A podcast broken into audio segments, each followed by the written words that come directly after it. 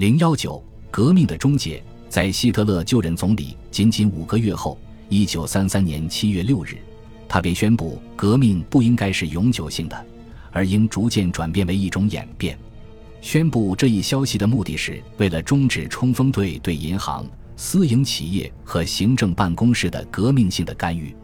七月十四日，禁止党派成立法使一党专政合法化，所有其他政党都在六月二十二日至七月五日期间被取缔或解散。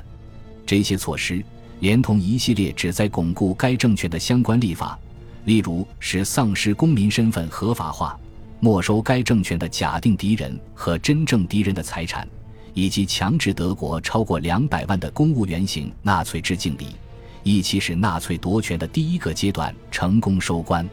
七月，希特勒和他的政府受欢迎的程度达到了第一个高峰，一切似乎都朝着利于纳粹的方向发展，就连教会似乎也要顺从了。七月二十日。天主教会的任何潜在抵抗都被第三帝国和梵蒂冈之间的宗教协定所压制。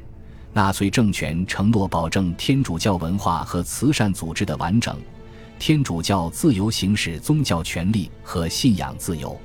作为回报，梵蒂冈承诺教会将避免任何形式的政治介入。三天后。希特勒推举的竞选德国新教教会领袖的候选人路德维希·穆勒，在当天的教会选举中取得了胜利，并当选为尚未成立的联合新教教会的领袖。虽然统一新教教会的计划被证明是难以实现的，在年底前，希特勒建立一个遍及全国的统一新教教会的计划明显落空了。但这次选举标志着希特勒又一次惊人的成功。到了一九三三年仲夏，国内反对派似乎完全被制服了，民主政府已被废除，政治左派以及其他纳粹的反对者都被如此成功的镇压下去，以至于连保守派都小心翼翼的不敢公开反对纳粹的措施。社会上所有独立的组织，要么已经被解散，要么已经被迫与当前流行的政治潮流保持一致。自宗教改革以来，具有百年历史。已成为德语地区的中欧特征的联邦制，让位给一个以柏林为中心统治的中央集权政府。过去，不管是民主制度还是其他制度，都在自1913年8月初以来从未出现过的民族狂热和无比兴奋的高昂情绪中被急切地、热情地彻底摧毁、瓦解和抛弃了。与1914年一样，1933年给人的感觉是那种根深蒂固的寄予厚望。但结果证明，在现实中无以为继。到那年秋天，全国人民的热情和激情普遍被流行的宿醉所取代。尽管如此，国家社会主义的诱惑依然深入人心。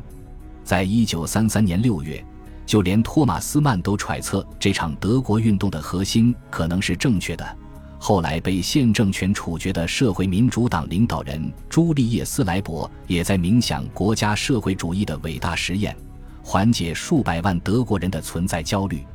大多数对这个政权持赞同态度的知识分子选择留在这个国家，其中包括演员和导演古斯塔夫·格伦德根斯、海因里希·乔治和埃米尔·詹宁斯。音乐界的知名人物包括理查德·施特劳斯和威廉·富特维格勒。剧作家格哈特·豪普特曼和哲学家马丁·海德格尔，但并不是所有人都同等程度的热衷于新的信条。在某些情况下，对纳粹主义的逢场作戏是短暂的，例如海德格尔和卡尔·施密特。所有人都错误地判断和一场根本上反知识分子的运动结成联盟的后果，从而不得不咽下妥协和屈辱。但是他们决定留下来。尽管他们足够有名，且移民是可行的选择，那些不得不离开的人中，包括最精英的德国科学家。正如汉斯·乌尔里希·塔默曾经指出的那样，1933年以前，十几位诺贝尔奖得主住在柏林达勒姆位于威廉皇帝公会的研究所周围一平方英里的土地上。但一年后，德国遭遇了人才外流。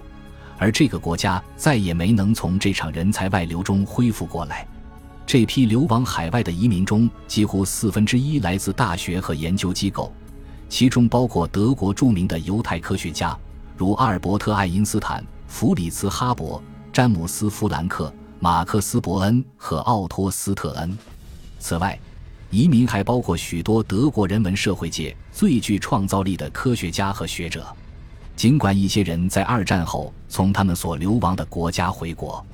但随着他们的离去，德国的大学自19世纪30年代以来所享有的卓越地位将永远消失。1932年，德国出版了4703份日报和周报，比其他任何国家都多。但到1933年底，作为工业化国家中识字率最高的国家和人均报纸密度最高的国家。德国损失了三分之一以上的报纸，在许多方面，希特勒的统治一开始就已经意味着德国传统的终结，因为被寄予厚望的决定性变化并没有实现。革命期间的那几个月极度亢奋的状态和振奋人心的期望一旦过去，幻灭感就会大规模的出现。这往往是由于经济因素，食品价格的上涨没有与相应的工资上涨相匹配。在短期创造就业方案取得第一波成功之后，在一九三三年和一九三四年的冬季，建筑活动陷入停顿，对失业挥之不去的恐惧重新燃起，第一次挫折到来了。尽管纳粹政权通过积极的、不停歇的宣传活动和征召义务劳动服务，尽力向每个人保证就业是其议程上的首要问题，但在一九三四年的冬季和次年早春。就业情况似乎停滞不前，小手工艺品商店的老板们很不高兴，因为与早先的承诺相反，政府没有关闭百货商店。农民们也在国家世袭农庄法强加给他们的各种束缚下感到痛苦不堪。一九三三年九月底通过的该法规定，面积在七点五至一百二十五公顷之间的耕地，传给下一个继承人时不得分割继承，不得抵押。这严重限制了农民的经济自由和流动，不仅是工匠、工人和农民有理由感到不满，家庭主妇们还抱怨，从肉类到奶制品，许多食品都供应不足。国家社会主义组织在经济中矛盾，考虑欠周和破坏性的干预，常常被人们认为是在为人民供给必要品时出现障碍的原因。因此，对经济的不满具有明显的政治性。恭喜你又听完三集，欢迎点赞、留言、关注主播，主页有更多精彩内容。